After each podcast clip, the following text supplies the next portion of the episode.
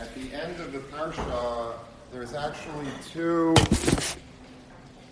things that the Torah discusses, and they are interrelated, of course. Because when there's a smichas ha hakra, when the pasuk puts, when the Torah puts two separate parshas together, that teaches us certain lessons. The second to last parsha in, the, in this parsha, the penultimate section, discusses honest weights and measures. That when a person has a business and he has to have scales in his business and measuring equipment, the Torah warns a person that you have to be impeccably honest. You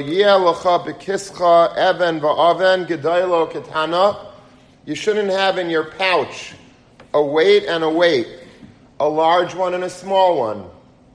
Meaning, sometimes it's more advantageous to you in business to put a heavier weight on the scale that's not the right size, but in a larger sense. Let's say if it's supposed to be a pound weight, or you would make it a little bit more.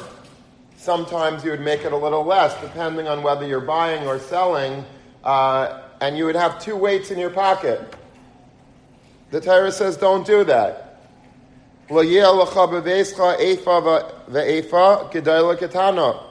And likewise at home, you shouldn't have different types of measures, a large one and a small one. Even shlema yelach. A person instead should have a perfect and honest weight. Efa shlema yelach. And a perfect and honest measure you should have. Leman yarichu yamecha la'adam asher Hashem lekecha noisin lach that you have arichas yamim. Ki sayavas Hashem lekecha kol eisa eile kol eisa aval HaKadosh Baruch Hu considers it an abomination. All who do this, all who act corruptly, HaKadosh Baruch Hu despises.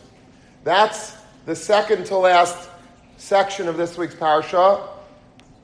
And of course, the final section of this week's parsha is the famous parsha Zachar of Zachar es asher Amalek baderach. You should remember the terrible things that Amalek did to you on the road. He attacked you when you were very weak and leaving Mitzrayim. And then there's an obligation of Timcha Zecher Amalek. You have to eradicate the remembrance of Amalek, mitachas Hashamayim from under the heavens, Tishkach. Rashi points out, like I said before, that there is a smichos between these two parshias. There is some correlation by virtue of the fact that these two sections are juxtaposed to one another. And Rashi explains, based on the Chazal, the reason. Rashi says that the reason why the Torah puts these two parshas together is im shakarta of mishkalis, because if you are dishonest with your weights and measures, if you are not acting impeccably, honestly in business, havidayeg migiri You should be very concerned. You should be kept up at night, haunted by the fact that an enemy might attack, that a Amalek might attack and he quotes a pasuk in Mishlei, Maizne Mirma Tayavas Hashem, and then it says after that, Ba Zadain V'yavai Kalain.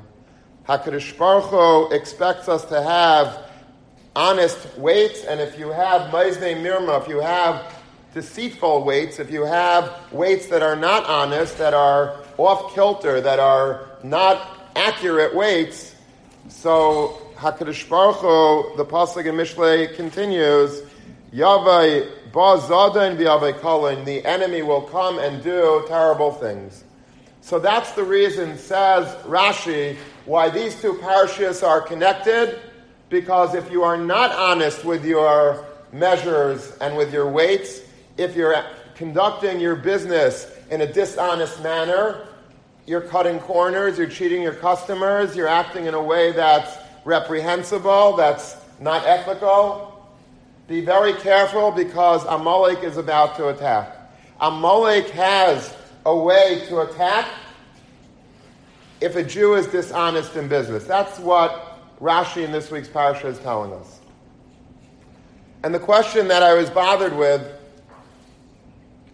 was that we know if we go back to Sefer Shemais, when we first are introduced to Amalek, it says, Vayave Amalek, Vayilochem im Yisrael Barafidim. He does battle with Yisrael Barafidim. And there's a very famous chazal on that pasuk that why does Amalek come? What's the reason for Amalek coming and attacking Klal Yisrael? How is he able to be, be find a way to attack Klal Yisrael? Because it was Berafidim. Sharafu Yedeyim in Atayra. Klal Yisrael's hands were weakened in Torah. They weren't learning properly. They were battling, perhaps. Somehow they were weak in Torah. Then Amalek comes and attacks. Sharafu Yedeyim in Atayra, Vayave Amalek. Amalek comes when there's a rifyan in Torah, when we're shvach in Torah. So, L'chaira, this seems to be Seiser, the Rashi in this week's Parsha. What's the reason why Amalek is attacking? Is he attacking because we are weak in Torah? Or is he attacking because we are dishonest in business? It's one or the other, L'chaira. So, how do you make these two chazalin into one?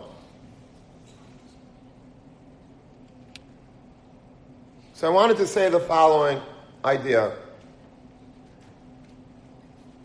There's a Gemara in Saitan Daf Gimel Amid Aleph that when Yaakov Avinu died, and the Psukim describe this, how he had a tremendous entourage that took him, escorted him, Kavod Achron, his final respects were paid to him by his sons, by the Shiftei Kah, and they bring him from Mitzrayim, led by Yosef Hatzadik, all the way up to the Maris Machpelah. At the Maris Machpelah, what happens?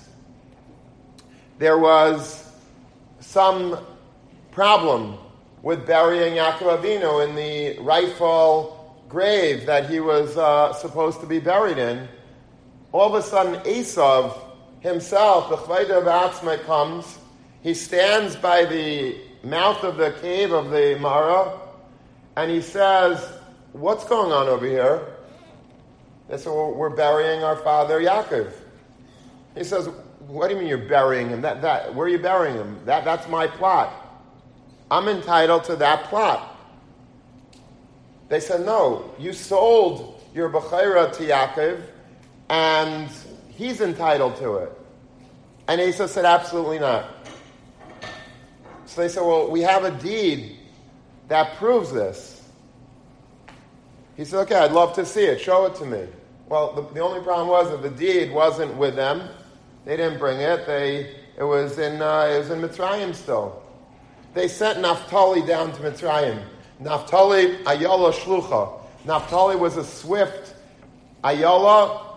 He was a type of, he was compared to an animal that's very fast with tremendous zrizos quickness, he starts running down to Mitzrayim to fetch that deed that would prove that that plot belongs to Yaakov Avinu. Well, there was a grandson of Yaakov Avinu by the name of Chushim. He was the son of Dan. He was hearing impaired, and he didn't understand all the chachmas going on between Esav and the brothers and Naphtali. He didn't He all he saw was one thing his grandfather was Mutal Babizayan. His grandfather was sitting there, was lying in wait, trying to uh, be buried, and this man, Esav, was preventing his burial. Chushim could not tolerate this terrible Bizayan Hames. He takes a, a club and he knocks Esav's head and he kills him. That's the end of the Gemara in Saita. But the Targum Yonasan in Bereshis Nun Pasuk Yud Gimel continues where that Gemara left off and teaches us a tremendous thing, and I think we all know this from our childhood, that not only did he hit him with a, with a club and kill him, but what happened was that his head, the head of Esav, actually rolled, was beheaded, and it was it sort of rolled, and it landed in Ma'aras HaMachpelah.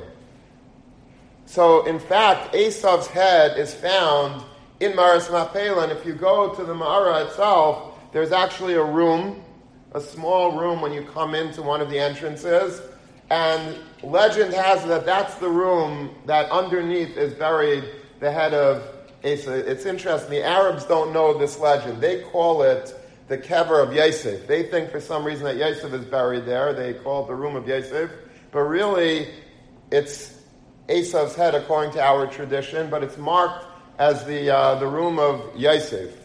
We know Yosef was buried in Shechem, but it's, they don't know that or they, they don't accept that. They, they say this is the room of Yosef. But our tradition has it that Esav's head is actually buried in Maris HaMachpelah.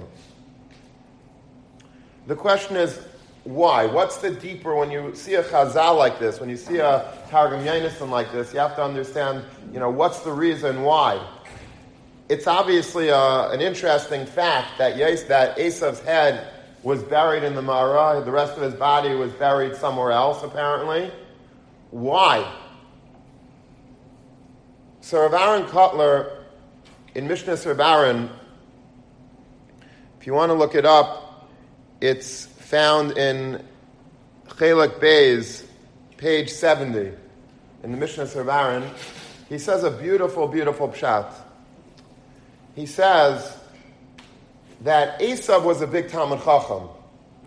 We think of Esav, bad guy, terrible guy, probably a tremendous, like just a boor, uh, you know, a hairy, Neanderthal type of person that just went around doing Averis all day, tremendous Amaritz. It's not true. Esav happened to be a tremendous Talmud Chacham. Esav was no slouch. Esav was learning in the same yeshiva as Yaakov Avinu was. Esav was had a grandfather uh, had a grandfather Avram Avinu, had a father Yitzchak. He was brought up in a house of Torah. Don't kid yourself. Esav was was a ganz feine Talmud Chacham. Halavai, we should have the cup of Esav. So then what happened? What happened to Esav was that it stayed in his head. All the Torah, all the Chachma that he learned was in his brain. It was a cerebral experience for him.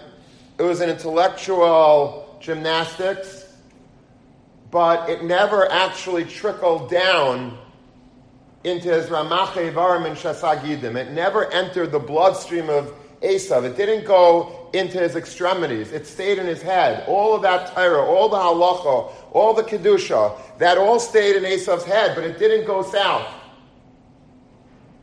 And that's why Esav was a tremendous Avarian. He did all the Averis in the book. You know, castigate Esav terribly.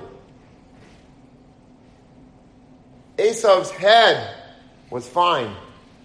But if it's just intellect and it doesn't actually translate into action, into deed, it's worthless. Zakter of Aaron, Esav's head deserved to be buried in the Ma'ara because his head was full of Kedusha. His head was like one of the others. His head had the Chachma and the Torah of Yitzchak Avinu, of Avraham Avinu. He probably learned B'chabrusa with Yaakov Avinu. So why wasn't the rest of his body buried there? Because, plain and simple, there was a disconnect between his head and his body. His head was full of Kedusha, but his body was not. His body never got that Kedusha. His body did its thing and his head did its thing. There was a, a severance in life between his mind and his heart, between his brain and his actions. That's why, whereas his head was Zeicha Tekvura in the Maris Machpelah, because of its status as, as a chashav head, the body didn't make it in because the body was disconnected from his head.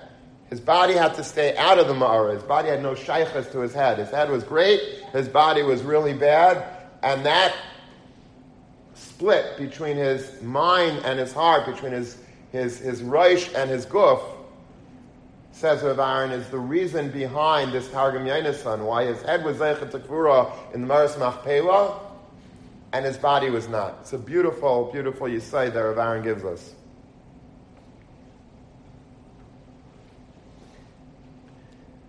Contrast Esav with Yaakov Avinu.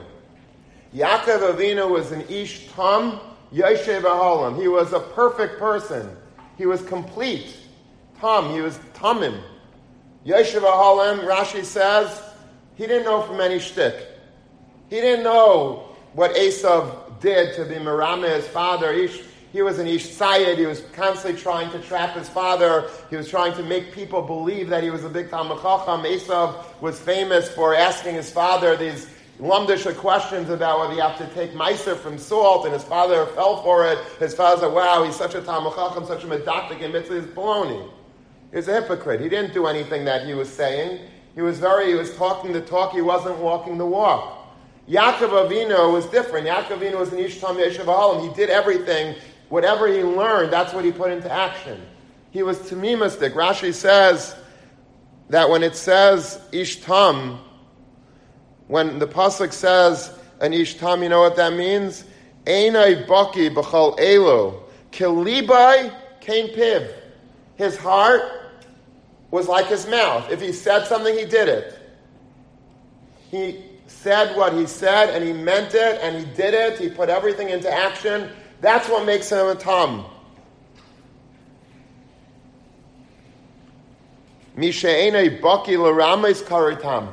If somebody's not a bucky in being marama people, he's simple, he's straight, he's pure, he's honest, he's genuine, he's real, he's legit. That's called a tom. I don't know how to. I don't know how to do that. I don't know how to do what Esav's doing. I don't know how to say one thing and do another thing. I don't know how to learn and, and pretend to be one way and really be another way. The Medrash compares Esav to a chazer, because a chazer, when it's rolling around in the mud, it sticks its, its, its feet up. Ki'ilu say, like, look at my feet. My feet are, are, are kosher, because it has split hoofs. It doesn't show its cod, so it's trait, but it wants to show people superficially, externally, how chashav he is, the pig, but he's chazer treif. That's Esav. Esav is this disconnect between mind, between, you know, really putting on a good show, but b'chadre chadarim doing something totally different. Hypocritical. Dual personalities. Dr. Jekyll, Mr. Hyde. He, he pretends he's one way, but he's really different. He pretends the big Talmud Chacham. He looks like a big Talmud Chacham. He shows his, his hoofs to everybody as if he's kosher. But really, his actions are different. His mind is one way. His mind is very holy. And as he learns and he davens, he looks very firm, but what he's really doing with his heart and with his goof is totally different. There's a tremendous disconnect in Esav. That's the definition of Esav. Esav is somebody that's an Isha Sayed. He's Sad Befiv. He's fooling everybody. He's hunting the world. He's scamming everybody. He acts really from, he looks from, he's got a really impressive mind, and everybody, oh, he's chashav.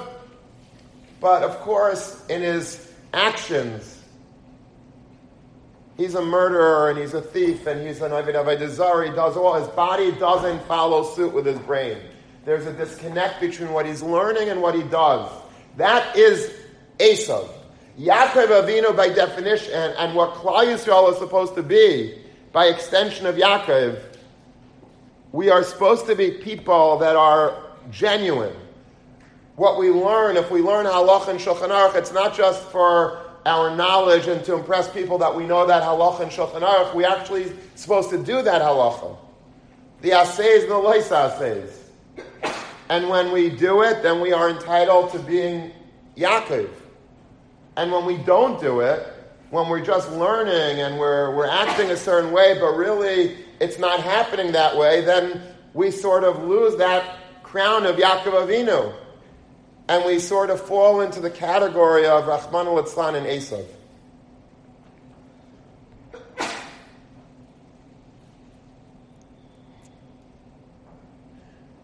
We have a mitzvah Klal Yisrael does of tefillin.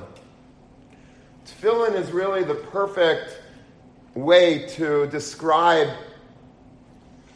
what Klal Yisrael is. In fact, there's a Gemara in Brachas, a very hard to understand Gemara that says that Hakadosh Baruch Hu is Meiniach Tefillin. Hakadosh Baruch Hu also wears tefillin kaviyachol. What does it say in Hakadosh Baruch Hu's tefillin? Mi ka'amcha Yisrael kayacha baretz. Ata echad b'shimcha echad umi ka'amcha Yisrael. It's extolling the virtues of Klal Yisrael. That's what HaKadosh Baruch Hu's tefillin has. We have our tefillin also. What does it say in our tefillin? Shema Yisrael Hashem Elokein Hashem Echad. We're proclaiming HaKadosh Baruch Hu's greatness. That He's Echad. He's saying, Mikam Yisrael Gai Echad, we're one. We're saying, no, you're one. And we go back and forth, back and forth, complementing each other. That's the beauty of the tefillin. What makes us unique? What does that mean that we are Amechad Baretz, that we are a nation that's unique in the world? We are singular. You know what makes us unique? Our tefillin.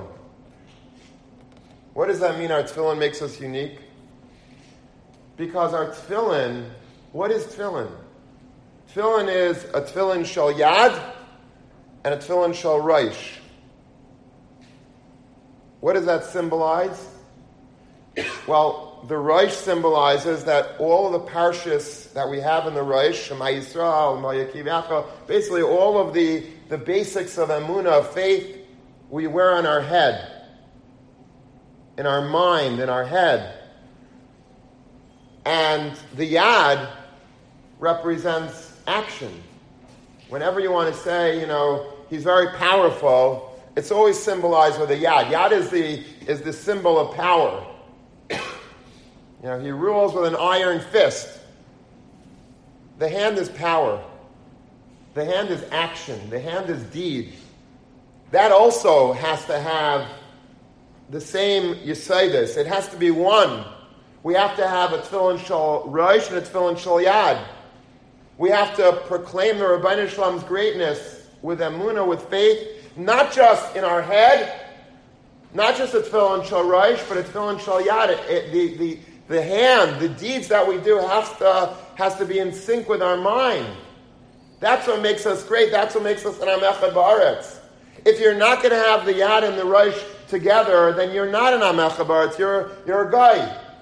You're, a, you're an Esav. That's what Esav did. Esav would just walk around with a tefillin shalraish because the yad wasn't following suit. It's interesting that there's a halacha by tefillin that you always have to have a tefillin shal yad on when you have a tefillin shalraish on. You ever notice that? And the Gemara says that. We put on our tefillin shal yad first, and then we put on our tefillin shal rosh. There has to be a tefillin shal yad to have a tefillin shal. And then when we take it off, first we take off the shal and then we take off the shal yad. Because whenever we, as long as you have it on the head, you have to have it on the arm. Once you take it off the head, now you can take it off the arm. But you always have to have, the tefillin shal is never alone. The tefillin shal always is accompanied by tefillin shal yad in every single step. You will never be wearing in your life just a tefillin shal it will always be accompanied by a tefillin shal yad. Isn't that interesting? You know why? I think the reason is very pasha because the Torah is telling us that you can't just have, you can't be an Esav, you can't just wear a tefillin shal rosh. You always have to have an accompaniment. If whatever you learn, you have to put into action. You always have to have this marriage between the tefillin shal rosh and tefillin shal yad. You will never have just a tefillin shal rosh without a tefillin shal yad. That's not what a Jew does. What makes a Jew great is that you will always have a yad together with a reish. Reish alone, that just means you're, uh, you know, you're putting on a good show for people. You're showing the world that you have, you know, you're godly. But it didn't go down to your arm. It didn't go down to your action. It didn't spread. So you're an Esav. And Esav has the disconnect between his, his head and his body. We have, we Klal Yisrael, Ata Echad, Echad, Amik we have an attachment a permanent attachment between our head and our body, between our minds and our, and our hands and our arms. That's the sight of tefillin. I was just thinking B'derech Malitza the other day, just as like a, maybe a cute barter, maybe there's a lot of emes to it, but I think it's a nice chap, that there's such a thing called Rabbeinu Tam Tefillin. Right? A lot of people wear Rabbeinu Tam's tefillin in the world. Now, Rabbeinu Tam, his name wasn't Tam. His name was Yaakov. He was a grandson of, of, of, of Rashi. One of the reasons why they say he was called Tam was because he was like Yaakov Avinu, like the first Yaakov Avinu was an Ish Tam. That's why we call him Rabbeinu Tam. He's also Yeshiva Aham. Rabbeinu Tam was the Gadol Adar. But I was thinking to say that maybe Hashgacha had it that Rabbeinu Tam was the one who we called. He, he was, of course, the one that was that said that the tefillin should be done in a different order than than Rashi's tefillin. But it's not stam. It's not haphazard that that happened that way, because tefillin shel Rabbeinu Tam means that if you want to be a Tam, you want to have this tamimus of, of Yaakov Avinu. You don't want to be an Esav. You want to be able to have your body and your and your mind in lockstep with each other. That's what tefillin do. That's what tefillin. The tmimus of Yaakov Avinu was that his whatever he learned in that ayel, he applied, he lived, he breathed.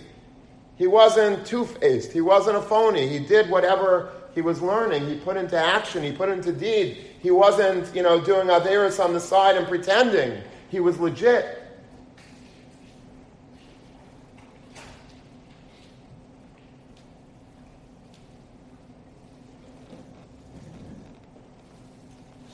Just this morning by davening, I'm not proud that I was thinking about this during davening, but I'll, I'll just tell you, you know, a few other ha'aras that I had, and I had one last night, is at a chasna, I had another ha'ara. I was thinking, like, where do you find else this concept of, of a connection between a head and a hand?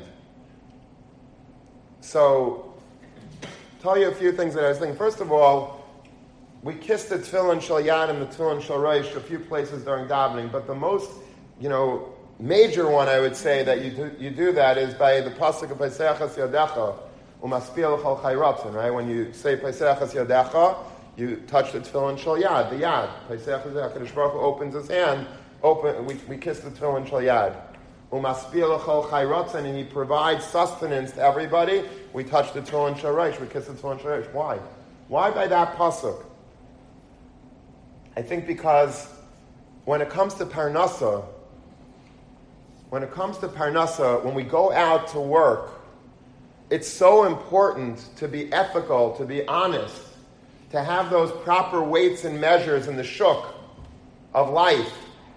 When we're honest, that shows when there's money involved and there's a lot of, you know, temptation to cut corners and to rip off people because it's money.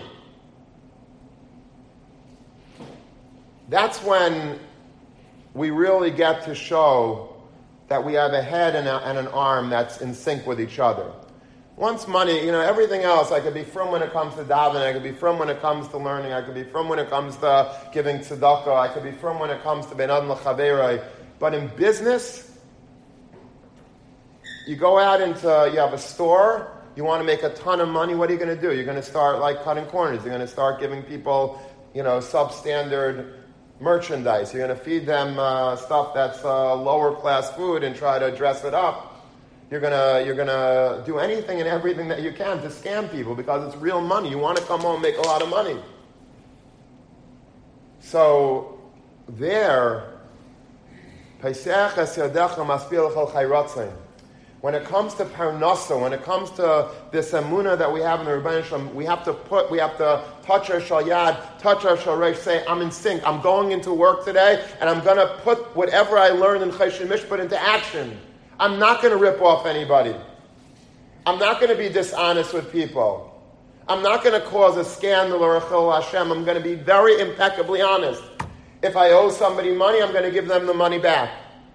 If I if, I, if I'm selling things that are, uh, you know, not proper, substandard, I'm trying to rip people off. I just saw in a, a in a, in a book I bought for my little kid um, a book and uh, on, about Emuna, and there was a very nice story. There was like a guy in Eretz Yisrael, I think, and he was uh, he wasn't so from, and he uh, he was he was in the plastic cup business And so he was selling like these packages of cups, a hundred in a, in a package. And he said to himself, you know, I'm not making as much money as I really should be. I really wanted to make this amount, and I'm making that amount, and, you know, what should I do? He said, I have a great cup. I'm going to, instead of putting 100 cups into the package, I'm going to put 96 cups. Nobody's going to count the cups. So I'll make, you know, I automatically, you know, now make a 4%, uh, you know, boost my, my profits by 4%. I don't have to give four cups out of 100. I get, just give 96. And he did this for a long time, and then he started learning with somebody, uh, Mishpat, and different things about being honest in business, and, and Parashas Kiseitze, Evan Shlema Yelach, and before you knew it, you know, he really started getting a guilty conscience, and he went to uh, Rabbi Yashiv. They said, go to Rabbi Yashiv, see what he, and he told them what he did. He said, I've been putting 94 cups in the, 96 cups in the, of 90, so what should I do? He says, well, you can't go back and you know do anything, but from now on, instead of putting 100 cups in, put 104 cups in. Put more cups in into your package, just to try to do a little bit of a tshuva on that. And a couple of weeks later, there was a uh, somebody wrote like a review and like a consumer report, I guess, of the cups industry, and they found that some people were scamming and putting less than 100 cups in. But Yankel, he puts 104 cups in, and like his business took off, skyrocketed. When it comes to Parnas, it's a very difficult thing. You know, it's very nice to sit in yeshiva and learn about Cheshem Mishpat and, and halachas and honesty and ethics, but like when you go out into the real world, there's always temptations to scam people, to rip people off, to, you know, to undercut your competition and to bashmutz your competition, do all types of things in shtiklach in business that are really, really usser, but we do it because, you know, it's a different world. I, I you know, Cheshem Mishpat is very nice on the shelf, but in real practice, I don't know if I want to do that. I want to make a lot of money.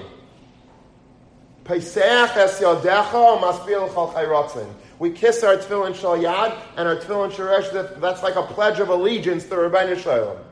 We are going to combine our yad and our reish. We're never going to just have the, the, the concept of parnasa just in our head. We're going to actually implement them with our yad. Isn't that a nice shot? Come on. You're not dancing?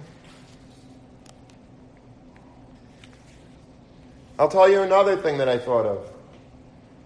When we say Shema, we cover our eyes, Shema Yisrael, we cover our eyes with our hand.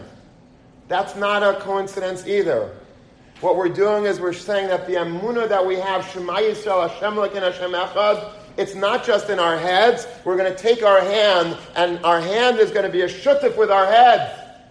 We're going to live Shema Yisrael. We're going to live with Amunah. We're not going to just think about Amunah and be philosophical about Amunah and say, yeah, in theory I believe in God, but practically, you know, in the Artzos HaChaim, in the business place, different. No, no, no. I'm going to implement. My yad is going to come up to my eyes, cover my eyes, and say Shema Yisrael, because the, he- the hand and the head by Yaakov Avinu is one.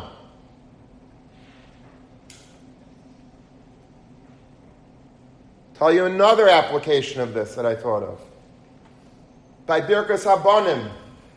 Friday night, the minig in many people's homes is that you bench your child after Shalom Aleichem, after Eshes Chayil.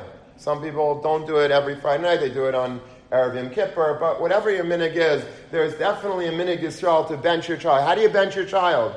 You take your hands, or one hand, whatever your minig is, you put it on the head of your child, and you say,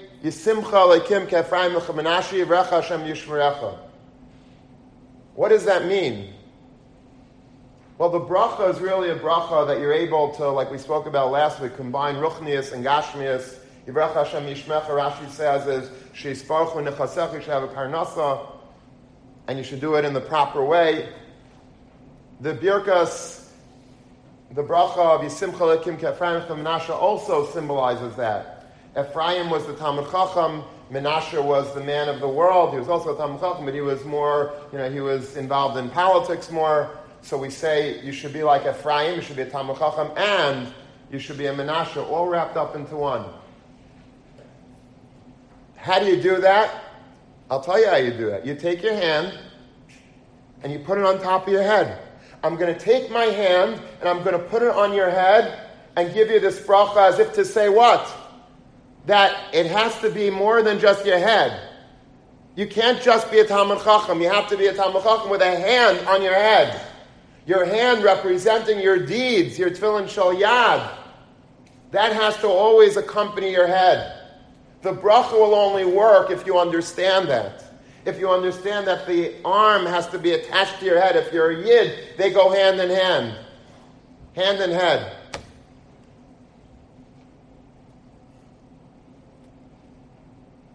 Last night by the chasna, I thought of another application of this because they were singing under the chuppah, Im Eshkachech Yerushalayim, Tishkach Yemini. What does that mean? If I forget you, Yerushalayim, Yerushalayim is Bechurbanah. It's destroyed. The Beis Hamikdash is no longer. Rabbi Yehuda Alevi, Rabbi Yehuda Alevi, the greatest poet perhaps of Klal Yisrael's history, wrote this and said, well, actually it's, it's a, it's a pasuk in Tehillim, but he, there's, he expanded on this. But the pasuk in Tehillim that he expanded upon is in Meshkachech Yerushalayim Tishkach Yemini. If I forget you, Yerushalayim, meaning if my head forgets you, if I have shikram, I have to remember Yerushalayim at all times. If I forget you, what happens to me? What do I pledge will happen? Tishkach Yemini, my right hand should forget its cunning. What does that mean? If I don't have Yerushalayim in my head, then my right hand doesn't deserve to function anymore. What's the connection between your hand and your head? The answer is if you're a Yid, they go together. If I forget about Yerushalayim, the best self inflicted punishment that I could think of is that my hand should not be able to be used. Why? Because my head and my hand are together. If I'm not using my head appropriately, then automatically a Yiddish hand would stop functioning. Only when your belief system is proper can your hand work, because the hand is sort of animated by the head for a.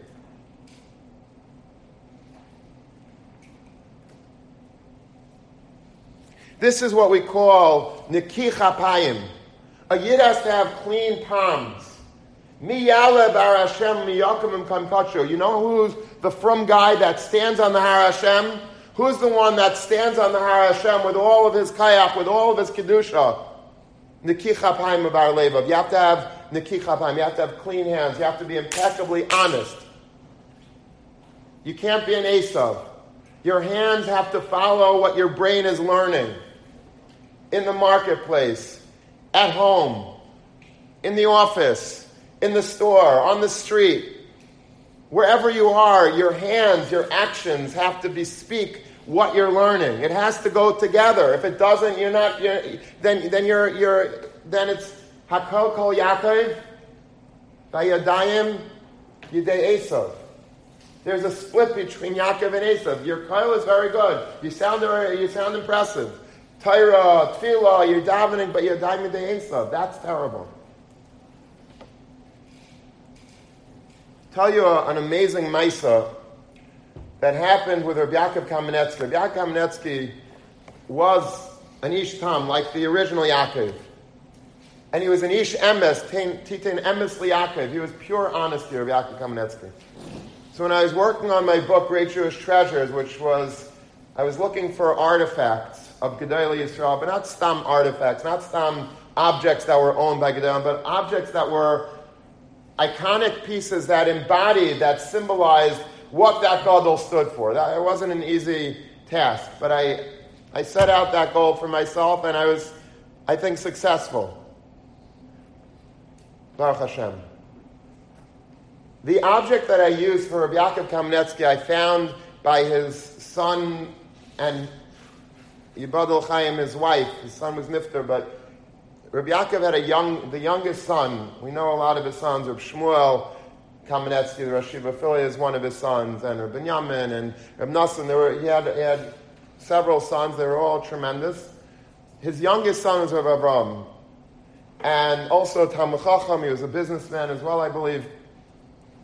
But he, Yarshind, he inherited from his father a very special becher, a special cup, a silver cup that Rabbi Yaakov used, and that was the piece that I used in my book. Now, why did I use that? I mean, you probably, you know, used.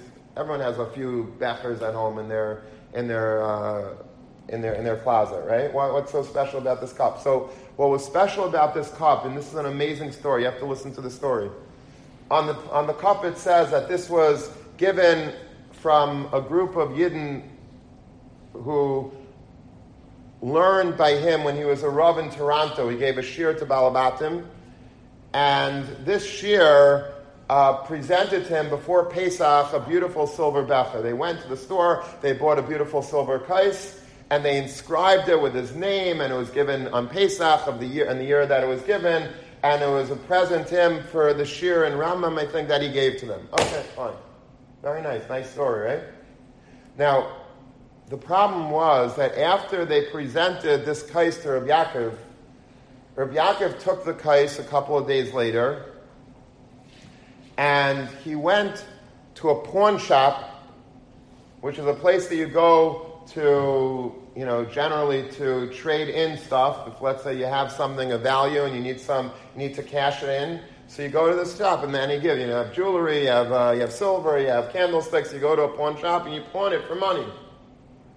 So one of the Balabatim that was in that shir that really worked very hard to get, to get the present and to inscribe it, to engrave it, a whole malacha that it took them, he just happened to have seen Rabbi Yankov Kamenetsky walking into a pawn shop in Toronto and he didn't know what he did in there. He didn't follow him in, but it didn't look too good. The optics, as they say, were not too good.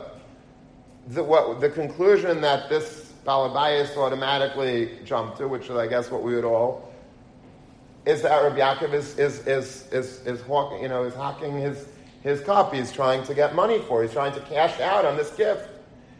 And of course, this Balabas went back to the Chevra and said, You're not going to believe what I just saw the Rav just went into this store and uh, with a kais, and you know, I think he's trying to sell it.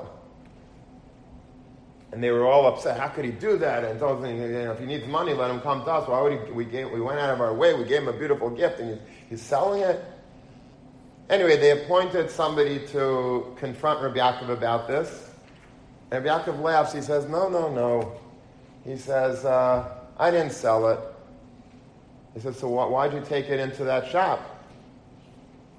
So he says, I just wanted to find out how much it was worth.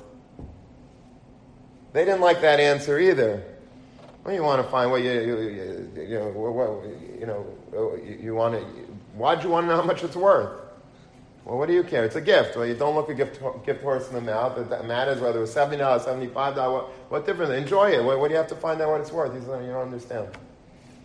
He says, the object that you gave me is a valuable gift, and I cherish it. I love it. I would never sell it for all the tea in China, but it's a gift to me. I consider it as income, and I have to pay taxes on all my income. So when my when I have to report my income to the to the government of Canada, I have to mark down how much the value of that gift was. I went into the shop in order to find out how much the gift is worth so that I could pay taxes on it.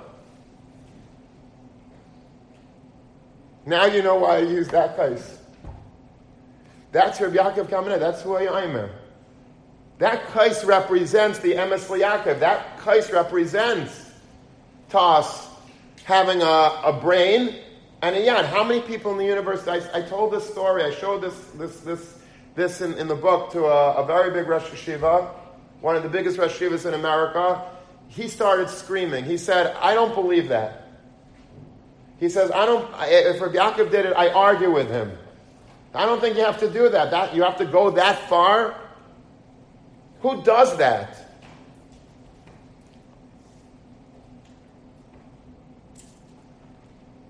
But this is what Rabbi Yaakov Kamenetsky did.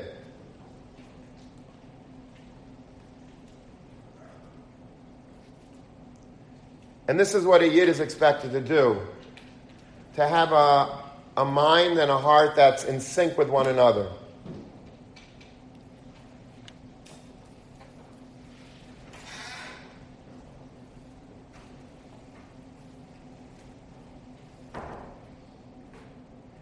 As long as we have this, then we're Yaakov. When we stop having it, then Rahman al we become very, very close to Esav.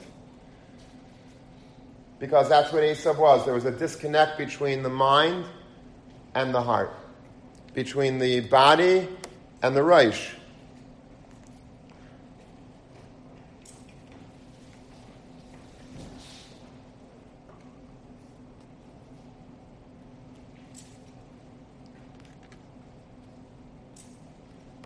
What I wanted to say was that in terms of the Midas and the Mishkalis, we had a question how is it that we should have Midas and Mishkalis as the reason for Esav attacking, for Amalek attacking?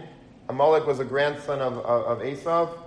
How is it that we have that as the reason in our parsha, and yet we also have another reason of Rafidim, Sharafu Yedeim and How do we have both as reasons? Which one is it? Would the real reason please stand up? Is the reason for Amalek attacking because of the Yadayim Yidei, because of the Midas and Mishkalis?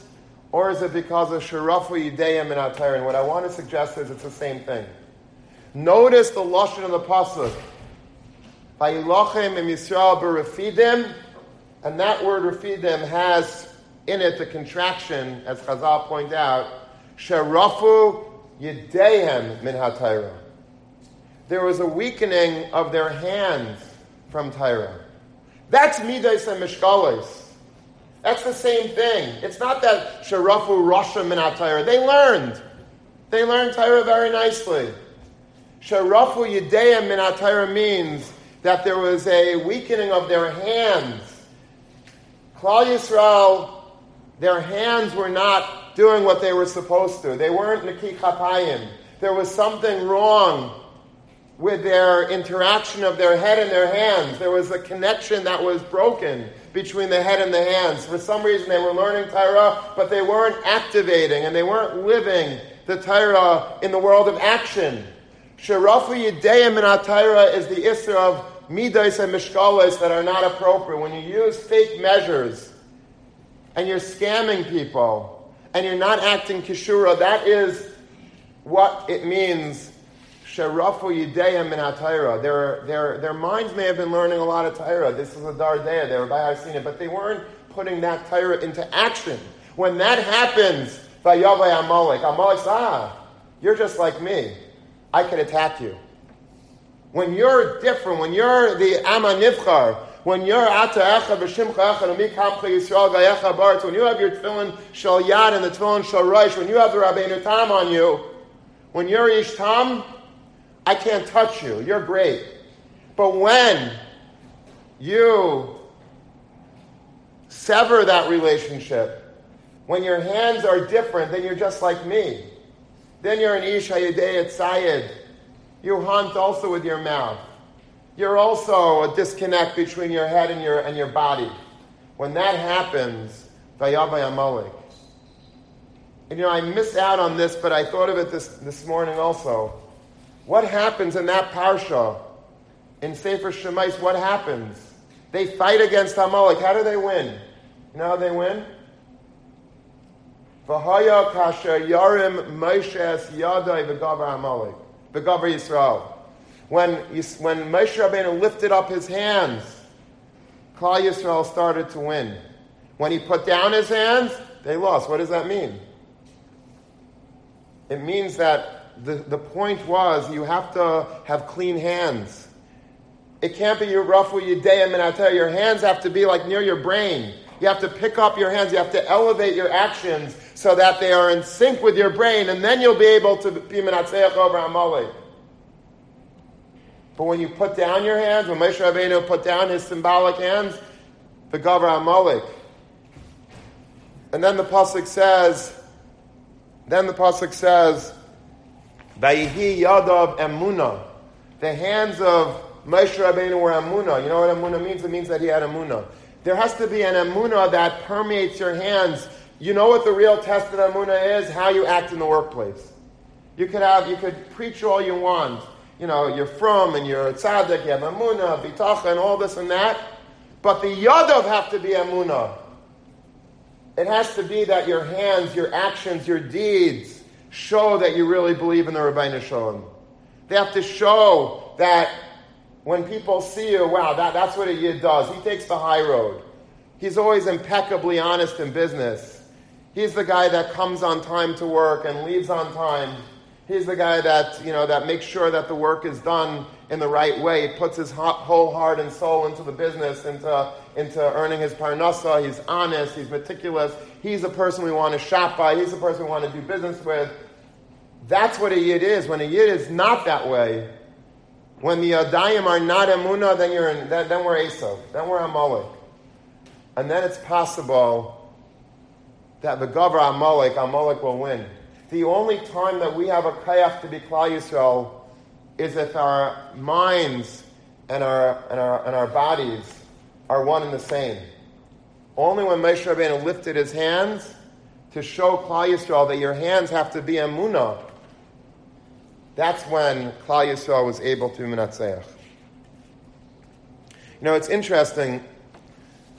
They once asked the Vilna Gaon where his name is hinted at in the Torah. The Vilna Gaon knew the whole Torah, of course, but not only that, he knew where every, every everyone's name was found in the Torah Baramiza, in a, in a hint. So they asked him, where did, uh, where's Rabbi's name in the Torah? You know what the Vilna Gaon says? It's in this parsha that we started with this morning about Midas and Mishkalis. It says that Evan Shlema B'Tzedek You have to have whole stones. When you're measuring on the scales, you have to make sure they're perfect stones. Evan Shlema. And the Vilna Gaon says, you know what Evan Shlema is? Aleph, Ben. Evan is Aleph, Ben. Eliyahu is the Aleph, Ben, the son of Shlema. The Vilna Gaon's father's name was Shlema. Evan Shlema is an allusion to me. That's what the Vilna Gaon said. In fact, we have a sefer, one of the Svarim of the Vilna Gaon, the Talmidim put out of his of some of his uh, Musar is called Evan Shlema. The reason why they call that because of this, because that's where his name was alluded to in the Torah. I had a question on this. Why is his name alluded to by this parsha? Was the Vilna Gaon a, a, businessman? Was he, you know, was he, uh, did he work really hard? Did he have scales at all in, in, in, his base medrash? Like, what? Why is his name Marum as Dafka here? I would, if I was writing the Torah, I would put it like somewhere, you know, in, uh, you know, by, uh, by Har Sinai because he's our Messiah from Sinai. I would put it in, uh, I don't know, whatever, Bereshus Bar, something. I don't know, why here? Such a funny place to Miramis to the Gaim. So I want to tell you a story about the Gaon, and I think it's going to tie in really beautifully to what we're saying today. Once upon a time, in the base medrash of the Gaon, there was a group of bandits, of Gayasha robbers, that came and held up the base medrash of the Gaon. We know, by the way, that the Gaon's Talmidim sat outside of the Gaon's private study. So when you come into the base medrash, it would be, let's say, like a room like this full of the Talmidei Hagra, and then let's say the guy had a, you know, had his private office in that room, and, and you know, in that shir room, he would study there by himself all day, and once in a while maybe he'd come and give shir, Talmidim would ask him things, but that's basically the tzura of the base medrash and, of the guy. So robbers came up in, you know, by knife point or whatever you call it back then. Gun, I don't know if they had guns back then, but whatever it was, they came in and uh, they said, stick them up. So all the Talmidim, you know, all stopped learning, and you know they had like sacks, and they, you know, everybody put their, you know, all their their cash in and their, uh, you know, whatever whatever valuables they were, their watches, whatever it was, they, you know, they, the, they were making off like bandits. These guys, they were they were getting all the the Talmidei Hagra's, you know, stuff, and then they said, hey, what's in there? Any more people learning in there? They said, I don't think you want to go in there. He said, no, really, what's in there? That's where you're keeping the real money, right? So they go in, they open the door, they see the Vilna Gaon, Bikdusha Vitara, and they get so frightened they drop all of their all the stolen goods and they run out of the base medrash. Strange story. So the Talmidim said to the guy and after this, Yilamdena Rabbeinu, like, why did they get so scared when they saw you? And why did they run run away? So the guy says, what, "What's your question? I don't understand. Aren't you uh, you don't you don't learn Chumash? You don't learn Tanakh." The pasuk says, "V'ro kol amei aretz." All the nations of the world, the Gayim will see Kishem Hashem Nikra Alecha, that the name of God is on your head. The Yarami Mecca, and they'll be afraid of you. And the Gemara says, Elu Tfilin Shebaraish. This is Tfilin Shalraish. I wear my Tfilin Shalraish. They saw me wearing my Tfilin Shalraish. They got scared, as the pasuk says that they would, and they, they left. What's, what's, why are you so shocked? So the Talmidim look at the Gaon, and they say, Well, Rebbe, we have one question on that. You see, we're your Talmidim. We follow the Minhag Agra. We also wear our tefillin all day.